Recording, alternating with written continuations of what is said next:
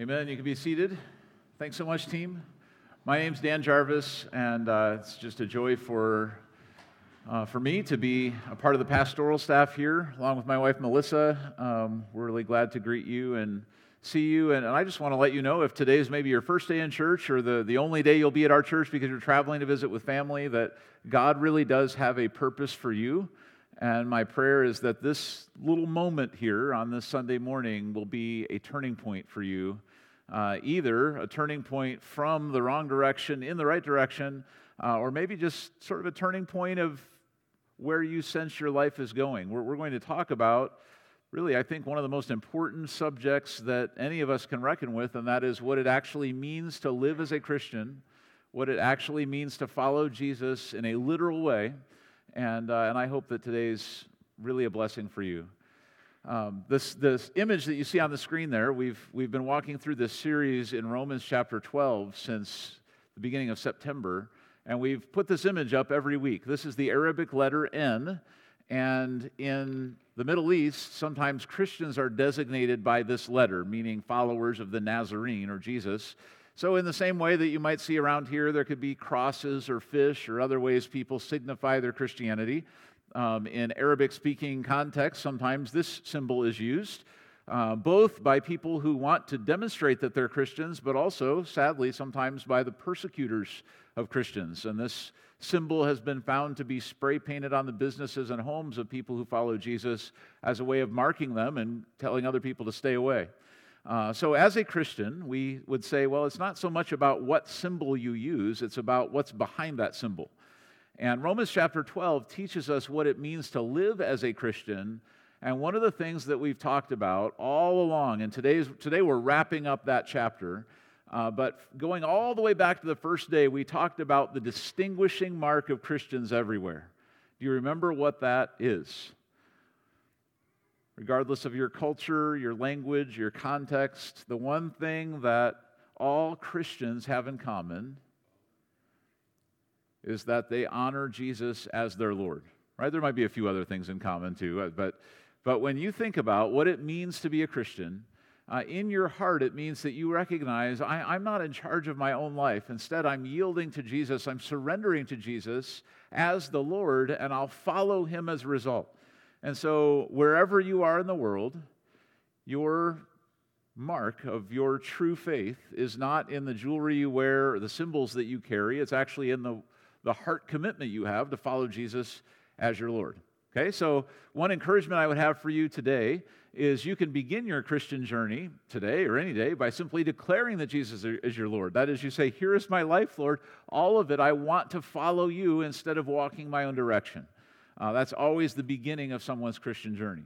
Now, way back on that first Sunday when we introduced all of this, I gave you all a challenge, a challenge to either wear that symbol as a way to spark conversation in your life, and a lot of you purchased hoodies and t-shirts and things with that Arabic N on it. Uh, some of you designed t-shirts, which are really cool, and see those floating around our church now. Some of those were passed around. Some of you learned the whole chapter by heart. Um, others of you engaged in some artistic projects to sort of demonstrate the principles of the chapter, and that's all super fun. And we have one final piece of that puzzle, and that is Emily. Are you in here? There's Emily. So Emily took the first message about Romans chapter twelve, verse one, and the outline of that message, which was when it talks about, in view of all that God has done for us, going ahead and offering ourselves to God, uh, we talked about three things: offering our purpose, our identity, and our vision to Jesus. So Emily grabbed that and made a piece of art out of it and turned that into a magnet, which got lost in the mail and has been found in the mail and is now among us here on the last day of the series. So we want to give you uh, a, a little magnet here to remember what we've learned from chapter from Romans chapter twelve. And uh, so, Emily, do you have some help back there to pass those out? You can go for it. Um, so grab a magnet, stick it somewhere where you might remember, and this can help you think about this series and all that we've learned uh, through it. So as that's happening, I wanted to give you a little bit more background on where we're starting from, because today we're going into the final piece of the whole chapter. So if you want to open up your scriptures, you can. Romans chapter twelve. Um, in the context of the book of Romans, the, the, the whole book is fantastic, and it's really worth a sit down and read. Probably take uh, thirty, forty minutes to read the whole thing. Certainly worthwhile. Um, the first part of the book talks about the salvation and the glory and the purpose of Jesus in our lives and all that he does for us. Then we get to Romans twelve. And in Romans twelve, he says, in view of all of that, in view of all that God has done for you, here's now how you should live. Here's how you walk the Christian way. Here's how you actually follow Jesus. So we've unpacked that over these last few weeks, right? We've talked about hospitality and love and generosity and service and humility and a whole host of Christian virtues that, that help us identify how, how we're supposed to live with Jesus as our Lord and how that changes everything about us. Uh, last week, we talked about what it means to treat people the way Jesus treats us. And this week, we're going to read an expansion of that. But I thought just for context, I'd like you to open up your copy of the Bible here and we'll go to Romans twelve. And we're going to go down to verse nine and start from there and read specifically about how we're supposed to be treating one another as Christian believers. And then we'll sort of, we'll roll right into the text for today. Romans twelve, verse nine says, don't just pretend to love others. Really love them. Hate what is wrong, hold tightly to what is good. Love each other with genuine affection and take delight in honoring each other. Never be lazy, but work hard and serve the Lord enthusiastically. Rejoice in our confident hope. Be patient in trouble and keep on praying. When God's people are in need, be ready to help them. Always be eager to practice hospitality. Bless those who persecute you. Don't curse them. Pray that God will bless them. Be happy with those who are happy and weep with those who weep. Live in harmony with each other. Don't be too proud to enjoy the company of ordinary people, and don't think that you know it all. So last week we zoomed in on that, weeping with those who weep and being happy with those who are happy. And even when it comes to interfacing with our enemies, our adversaries, people that, whether it's on the scale of they just bother you, you don't like them, or they're an all-out enemy and they're against you, how should you treat them? And what we learned was we should treat them the same way Jesus treated his enemies, that we should follow Jesus not just when it comes to issues of the kind of our heart and our, you know, what's what's inside, our sense of devotion, but also in the way that we interface with people. The way Jesus interfaced with them is the way that we should as well. Okay, and we summed it up this way. You should be able as a Christian to look at any person and say, hey, I am for you and I'm with you. If you can do that, you're following the way of Christ. That's what Jesus would look at any person and say, I'm for you and I'm with you. Uh, and as his representatives in this world, that's the light that we shine as well. Um, even when people are rejected or when they're somehow outcast or when they're down or when they're difficult, we would still say, as a follower of Jesus, I'm for you and I'm with you. And then when Jesus looks at us and says, even when it's your enemy, we expanded that thought. We said, okay, even if you are against me, I'll always be for you. Even if you're against me, I'll always be for you. That attitude in our hearts leads us to a whole different way of living and interfacing with other people, right? So today in our text, we're going to go a little bit further into how we apply that. Because even when we were talking about this principle, you say, well, that, that really sounds great, but how does that work with people that are actually against me? Like, how does that work when people are trying to hurt me or harm me? Uh, where do we draw lines? How do we know how we're supposed to interface between love and justice or mercy and retribution? So our next, the next part of our text walks us through that, and, uh, and here's what it says. Never pay back evil with more evil. Do things in such a way that everyone can see that you are honorable. Do all that you can to live in peace with everyone. Dear friends, never take revenge. Leave that to the righteous anger of God. For the scriptures say, I will take revenge. I will pay them back, says the Lord. Instead, if your enemies are hungry, feed them. If they're thirsty, give them something to drink. In doing this, you will heap burning coals of shame on their heads. Don't let evil conquer you, but conquer evil by doing good. I just want to pause and pray that Jesus will help us see how we're to apply this text to our lives. Lord, we we read this and we we've heard these principles before, uh, and yet when it comes to the issues of hurt and pain and violence and struggle, oppression all around us, sometimes on the international scene, geopolitically, sometimes on the very personal level of just one person to another. Lord, these verses are easy to read and very difficult to live out and know how to apply. And I just pray that you give each one of us wisdom, because we do want to walk your way. And, and we've declared that you're our Lord. We've marked our lives with your name. And so, Lord, what we do, we want it to represent you well. I just pray that you'd give us grace, that you'd give us understanding into how we should go forward from here based on these principles. In Jesus' name we pray. Amen. All right, so as we have every week, we'll go through phrase by phrase and just think this through, right? And this isn't just a matter of me standing up here as a teacher and offering you a bunch of wisdom. Uh, I'll do the best I can, but what I what I honestly believe is that the Holy Spirit will teach you as you think about what God's Word says. So, so I want you to think with me about all of this. Never pay back evil with more evil. Do things in such a way that everyone can see that you are honorable. And I just look at the simplicity and the clarity of that, right? Never pay back evil with more evil. That would be the temptation, right? If, if someone wrongs you, if someone offends you, if someone hurts you or hurts your feelings somehow, The, the the sadly, the natural reaction that we would have is, I want that person to somehow feel the same pain, right? I want to pay them back in the same way I was paid. I, I want them to know how much they hurt me, or I don't want them to know what their actions cost. And so we're very tempted to pay back evil with more evil. That's not the way of Christ. We never see Jesus doing that. And so as his followers, we say, Lord, even though that might be some sort of instinct I have in me to want to do that, I have to set that aside because you are my Lord now. And I'm not just following my own instincts, my own desires. Uh, I have a new master in my life. Do things in such a way that everyone can see that you are honorable. Do all that you can to live in peace with everyone. So I was thinking about what this means on different levels, thinking about, well, we, we we could say at one level that we should be using all reasonable measures to avoid conflict or to resolve conflict with others, because we're the little Christ in the situation. That means we're the best hope for peace. Remember, we talked about that a few weeks ago, that the, that the word Christian actually means little Christ. So in a scenario where there's a conflict, whether it's around the Thanksgiving family table or whether it's out there in the world of diplomacy and politics, if you're the Christian at the table, you are the representative of Jesus. And that means that the best hope for Jesus-like peace in the world or in that situation is going to come through you.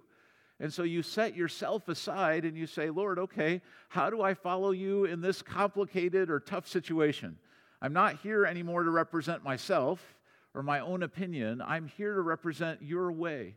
And so how can I be a peacemaker even in a situation where it seems like there's no peace, right? So that's that's our calling as Christians. So now you say, well, how would I do it? How would I actually live that way, especially when it's interpersonal, especially when there's someone who has it out for me, or when there's a family member I just can't see eye to eye with, and no matter what we do, we still butt heads. How, how do I connect with that person? Uh, you might even say, how, how do we think of that on on a bigger scale, like as a society, when we know that there's tension points out there, we know there are people out there that want to harm us in our way of life. And so how do we how do we deal with that? Um, I was thinking of the question that I know a lot of people have asked. In fact, someone walked up last week after we talked about being for people and with people, and they said, okay, well, what about terrorists? What about Hamas? What should we do with that? Um, so the international application of this principle, do, do we also think of this sort of nation to nation? Uh, and what do we do when evil people would intend to harm us?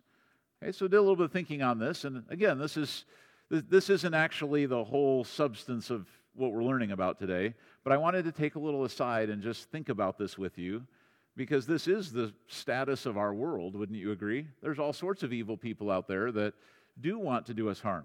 So whether you act like Jesus or not, the, the person on the other end of, of that weapon might still want to attack you. And uh, and so how do we respond as Christians in that situation? Um, so here, here's a few principles. As I look at all of Romans twelve and think, you know, in so many ways, you look at a whole messed up, convoluted world and go, It's almost like everybody needs to read Romans twelve. Everybody needs a dose of humility and hospitality and genuine love and serving one another and and weeping with those who weep and being happy with those. Like, if we could all grab a hold of that at the same time, our lives would change drastically, right? So I was thinking about how we would think of this when it comes to whether you're thinking military power or self-defense or at any level where you've got evil out there that wants to harm you, and now here you are as the Christian. Should you resist that evil? Should you just always turn the other cheek? How, how do you how do you process that? So here are some of the thoughts that go through my mind based on what we're studying, and I want to kind of invite you into this discussion, right? So thinking about how we achieve peace as Christians, and really how the world ever achieve, how anybody achieves peace in any context. Say what we should be doing, as according to our verse, is as far as it depends on us, as much as we can, we're the ones who are honorable and we're the ones that are pursuing peace. If you're the Christian, that should be you. You should never be the one sparking the conflict. You should never be the one prodding somebody on or pushing their buttons. You should never, never be the one that's bringing up the thing that lights the fuse that makes the whole thing explode. You should be the person that's saying, how do I be Jesus in this powder keg situation? So here would be a pathway. Okay? So you might say, well, first, we would say peace through invitation. So there's this hospitality dynamic of just welcoming outsiders in, saying, you know, if we don't see eye to eye, like, let's let's talk. So it would be up to the Christian in the situation who's following Jesus to be the one that would reach out and say, let's have a meeting. Let's connect. Let's go sit down over coffee. Let's let's sit down in Geneva if we're, you know, if we're representing America or something. Like, let's find a place that we can just talk, right? Now, not everybody's willing to do that, but that's the first step. In peace through invitation, okay? Then peace through compassion, where you would look at the person who intends harm and you would say, well, are, are there any ways that, that they're hurting? Usually hurt people hurt people, right? Whether you're talking individuals or whole countries, that's typically what's happening. So as a Christian, you want to be aware of that. So you step forward, not just thinking, how do I make my point known? How do I make sure my flag is planted? You, instead, you're looking at that other person and you say, I, I do want to see things through their lens and have compassion, the way that Jesus might have compassion in this situation. And then there would be peace through forgiveness to the extent. Remember, the, the verse says it's sort of as far as it depends on you, you're living at peace. You're doing things in such a way that people can see that you're honorable. It doesn't mean the other person will reciprocate. It doesn't mean there'll be reconciliation, but it means that as the Christian, you're stepping forward with forgiveness, with kindness. You're stepping forward with the intention to make peace, not the intention to make war.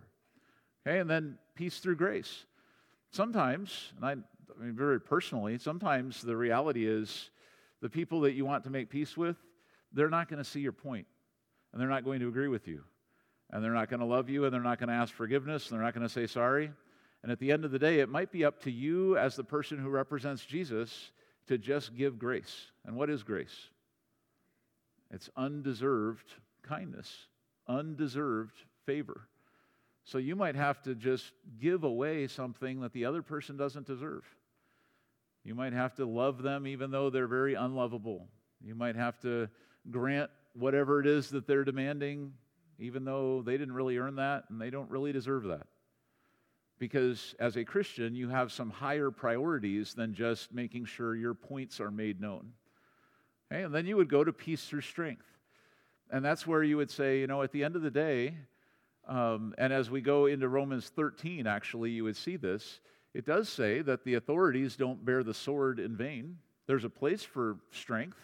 There's not a place for anger, but there is a place for strength. And so if the moment comes that some sort of violent response is necessary, um, you, w- you would not be stepping into that scenario of either self-defense or military self-defense with the purpose of harming and revenge and like we're going to make them pay and we're going to blow them up. You, you would be thinking more in your heart that, that you're brokenhearted, that it has to come to this, that, that the grace, the invitation, the extension of the olive branch, like none of that works. At the end of the day, you may have to resol- show resolve. You may have to show strength. So peace through strength re- requires not becoming angry and vengeful. And this is where this is this is tough, right? Because our, what does our flesh want to do if we're attacked? Not just that we want to stop the attack. What do we want to do to the other person? We want to pay them back. We want them to face a worse attack than what we faced. And that's where, as a Christian, you stop and you say, wait, even though that's my instinct, and even though there might be chance out there for let's go do it together, as a Christian, my heart is for people and with people, even if they're my enemies. And so we're more like Stephen. Remember when Stephen in Acts seven was being stoned? They're throwing heavy stones at him. They're ready to kill him. And and he's not saying, he, he's not yelling in anger back at them. What is he saying? Father, forgive them. Just like Jesus did. Father, forgive them. They, they don't know what they're doing.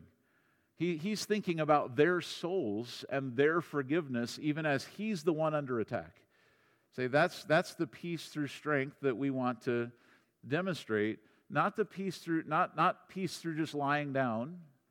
Um, sometimes there is a violent reply that's required. Sometimes there is a defense that's necessary.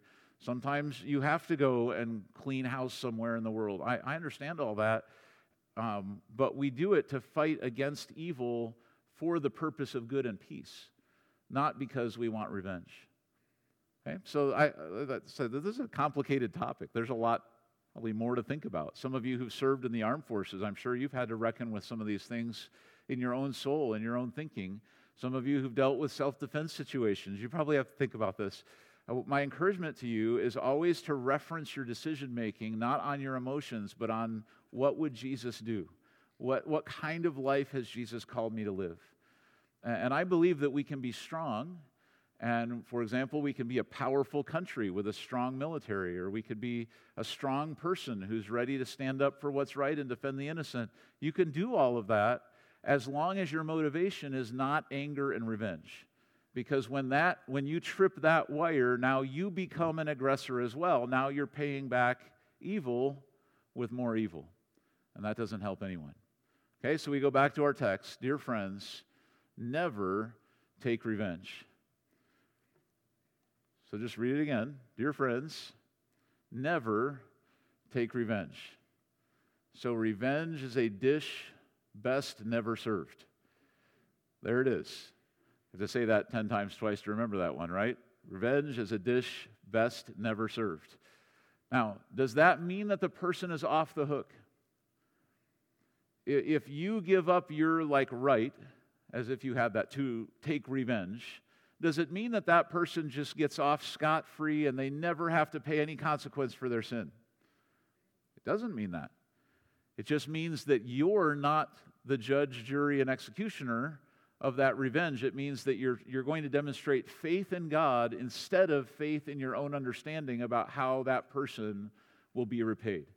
Okay, so instead of I'll make you pay, we're to offer mercy and blessing. That's our call as a Jesus follower. We're to be blessing the people who persecute us, praying for the people who hurt us. That's our job. But that doesn't mean that the person gets off. Okay, look at the next phrase, and I just want you to think this through with me. Think about it logically. If the scriptures say, I will take revenge, I will pay them back, do you think that that person is going to pay a higher price facing your wrath or facing God's wrath? When you realize what it means to face God's wrath, you might be saying kind of like Stephen, wow, Lord, forgive that guy. Like, don't count their sins against them. Uh, because you might realize how, what that actually means for that person. And so as a Christian, you would say, my job is not revenge. My job is to trust God and to keep representing Jesus in all of these complicated and tough situations to the best of my ability, to be the one that's honorable, to be the one that's trying to make peace, to be the one that offers the pathway out. Um, and at the end of the day, if that harm comes, I trust God to take revenge. It's not in my hands to do that. Okay, an interesting thing, when you see a quote like this, when it says the scriptures in the New Testament, we know that that's referring to a verse in the Old Testament. Right? So it's always an interesting Bible study to find out where that verse is. A lot of your Bibles might have a little note right next to that verse, and you kind of go down to the bottom of the page, and you, it'll tell you where in the Old Testament you find that quote. Uh, so this one comes from Deuteronomy thirty-two. As Moses was giving the people instructions about what it would be like in the promised land, and And, and he was talking about how if the people of Israel fell away from their faith and then enemies came in, um, and God might use those enemies to sort of help Israel get their act together, he says, but don't worry, those enemies, they'll have their day in court as well. Uh, God won't forget the harm that's done against his people. Okay, so just look at the expanded verse here. This is what Paul was quoting. I will take revenge, I will pay them back. In due time, their feet will slip. Their day of disaster will arrive. Their destiny will overtake them. So the question is, do you have faith in God to execute justice, or do you feel like you still have to be involved? So this is a step of faith, right? Because if someone hurts me, or someone hurts something I care about, all of my natural instinct is going to be, how do I go fight hard and fight back? But instead, I take the way of Jesus and say, okay, Lord, I trust you that you'll you'll deal with the revenge. You'll deal with the justice. My job is to keep representing Jesus. So instead, like if you're not going to take revenge, here's, here's your alternative. Instead, if your enemies are hungry, feed them. Isn't that interesting? That, that the honorable path would lead you so far away from revenge that now you're stepping forward to serve your enemies. Um, now, there's there's obviously measures of wisdom in how this works. Um, and you might, you know, if you're facing a personal situation, when you say, I'm, I'm not sure how to apply that, hey, that, you know, get with a pastor or a counselor or a trusted friend and work that through. Don't, don't walk through tough situations like that on your own. Um, but recognize the principle here. The way forward for you, especially if you have anger in your heart towards someone, is not revenge, and it's not even necessarily ignoring the person. It's actually reaching out. It's actually moving toward them with love. It might even be with a meal or with a drink, uh, because you're you're you're signaling to them, hey, even though you're against me, I'll always be what? For you. And so you're thirsty, here's a drink of water. Did that person earn it? Do they deserve it? No. But we don't earn or deserve grace from God either, and he gives it to us, and so we follow his path, and we walk the same way. In doing this, you will heap burning coals of shame on their heads. So there is a little bit of sweet justice that happens in the midst of this, because as you live that honorable part, as you walk the way of Christ, it does say something to the other people on the other side of whatever's going on. Again, this is a quote from the Old Testament, so I thought it was interesting. This is in Proverbs twenty-five, and it says, if your enemies are hungry, it's exactly the same quote, you'll heap burning coals of shame on their heads, but then it keeps going in Proverbs. I don't know why Paul didn't write the rest of this in Romans, but it's kind of interesting to think about. The Lord will reward you. If you'll walk this path, God sees, God knows. So if you have reason to be bitter against someone or reason to be angry, God knows all about that. If he sees you following Jesus in the toughest scenarios possible, when everything in you wants to strike back, but you hold back and instead you try to serve or try to offer blessing, God sees that. He'll reward you. So again, there's an act of faith involved here to walk the Jesus way, to say, I'm not in command of my own life. Jesus is my Lord, and now I'm actually trusting him with the outcomes as well. Uh, I, I don't have to make everything work out. I just have to keep following him. The last phrase here, which is so encouraging. To me, this is almost a vision for our broken world and what we should be doing in the middle of it. Don't let evil conquer you, but conquer evil by doing good. Just take that in for a moment. And think about the evil that is done in the world, whether it's evil Hamas versus Israel, all that stuff, whether it's evil on the streets of a city somewhere where people are fighting. Um, maybe it's evil done to you. Someone cheats you. Someone lies to you. Someone hurts your feelings somehow. You won't conquer that evil by adding more evil to the story. You'll only conquer that evil if you have the strength to walk in goodness in the midst of that evil. I was reading about um, Constantine, He has a very interesting story. Anybody remember Constantine from world history or maybe Western humanities class or something? Uh, he was a Roman emperor who uh, legalized Christianity in the three hundreds A D So in the book of Acts, you're at, you know, you think of like you're kind of like at zero A D or thirty or something, and then the, the history starts to go. So, you know, the Apostle Paul and Rome and all that, and there's all sorts of persecutions coming against Christians at that time. And that's the New Testament era is all in the midst of that. And then things continue to develop. There's more persecution. The Roman Empire is very much anti-Christian. Um, and then Constantine comes along, and he has his own conversion experience to Christianity. And as a result, he legalizes Christianity. It, it's now tolerated in the empire. And by the end of his life, he was actually practicing as a generous Christian emperor. Now, you could say that's probably not totally wise to mix politics and Christianity, but when you read what he did, you say, well, it kind of makes sense. Like he was he was giving to the poor, and he was helping build churches, and he was trying to make wrongs all the rights that were done in, in the or make right all the wrong that was done in the persecution era. And uh, and here's one of the things that happened to him, which, you know, you read some of these historical things, you're not sure if you should totally trust it, but uh, this is what he said. Uh, happened to him. Eusebius was a, uh, a Christian leader, a bishop, who wrote of Constantine. He, Constantine, said that about noon, this is when he's getting ready for a battle, uh, the day was already beginning to decline. He saw with his own eyes the trophy of a cross of light in the heavens above the sun, and bearing the inscription, "Conquer by this," or "In this sign, conquer." Okay, so Constantine's getting ready to battle. He's not sure what's going to happen. He looks up in the sky. He sees something like this. Did he really see it?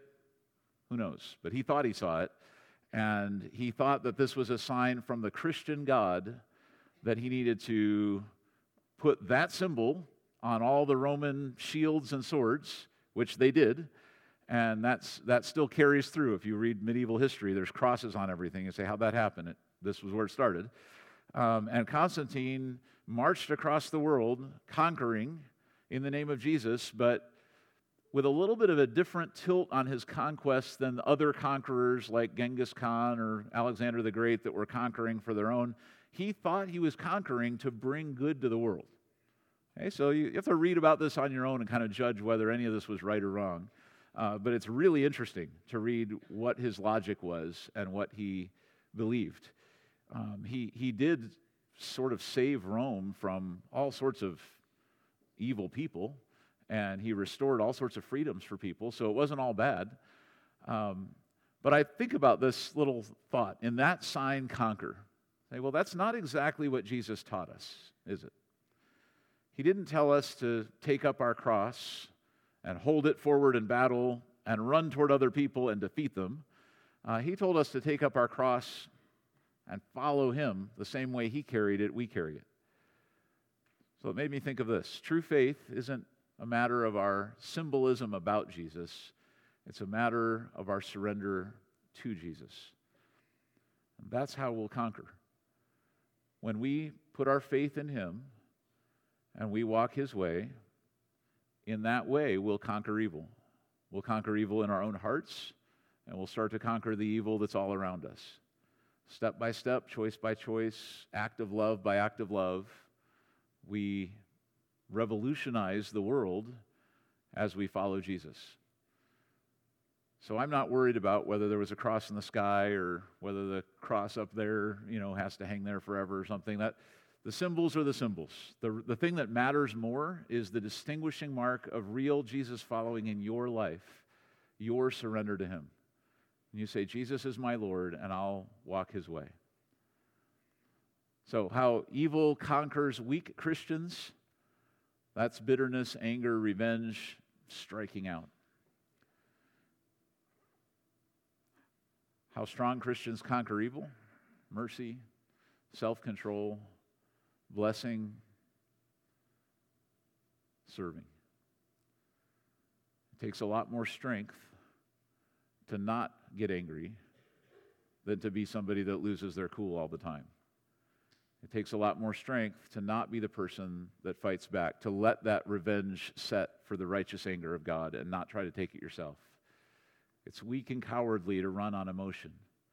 But when you can say, Lord, I'm not here for me anymore, and so I'll set my emotion aside and I'll follow you, in that you'll find strength and you'll be able to walk this new road that no matter what evil comes at you, no matter what the world throws at you, no matter what gets thrown at our country, no matter what's thrown at you personally, maybe even by people you love, um, sure it hurts, sure there's pain, but it doesn't throw you off track from you being a Jesus follower, because your definition uh, is that he's your Lord.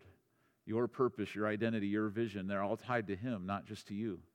And so you would say, Lord, how could I be an agent of your mercy in this tough scenario? Or how, how can I exercise self-control even though everything in me wants to explode with anger?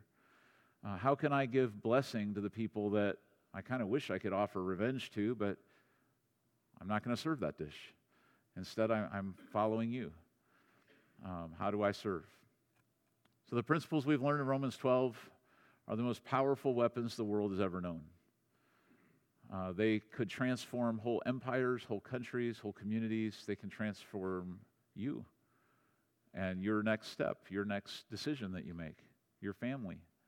It all begins with your surrender to Jesus as your Lord. So two questions to wrap up today and pray about. Uh, how will you bring humility, hospitality, love, service, and compassion into the world this week as Jesus' representative and wherever the places are that you go? And where will you conquer evil by doing good? So let's pray. Let's ask the Lord to help us answer those questions. Uh, Jesus, thank you for offering of, offering us your path of life. We need it. We know that if it was left up to us, the world would just be a more and more violent place, and only the most selfish or most aggressive would end up surviving. But you've called us to a higher road. You've called us to lay aside selfish ambition and angry revenge, and you've called us to follow you down a difficult and yet joyful road. Lord, all of us know that our world is filled with anger and evil. And we all know that there are persecutors, and there are abusers, and there are criminals, and there are angry people all around us. And sometimes, Lord, we're those people doing the harmful things to one another. So, Jesus, would you transform us? Would you rescue us from our sin?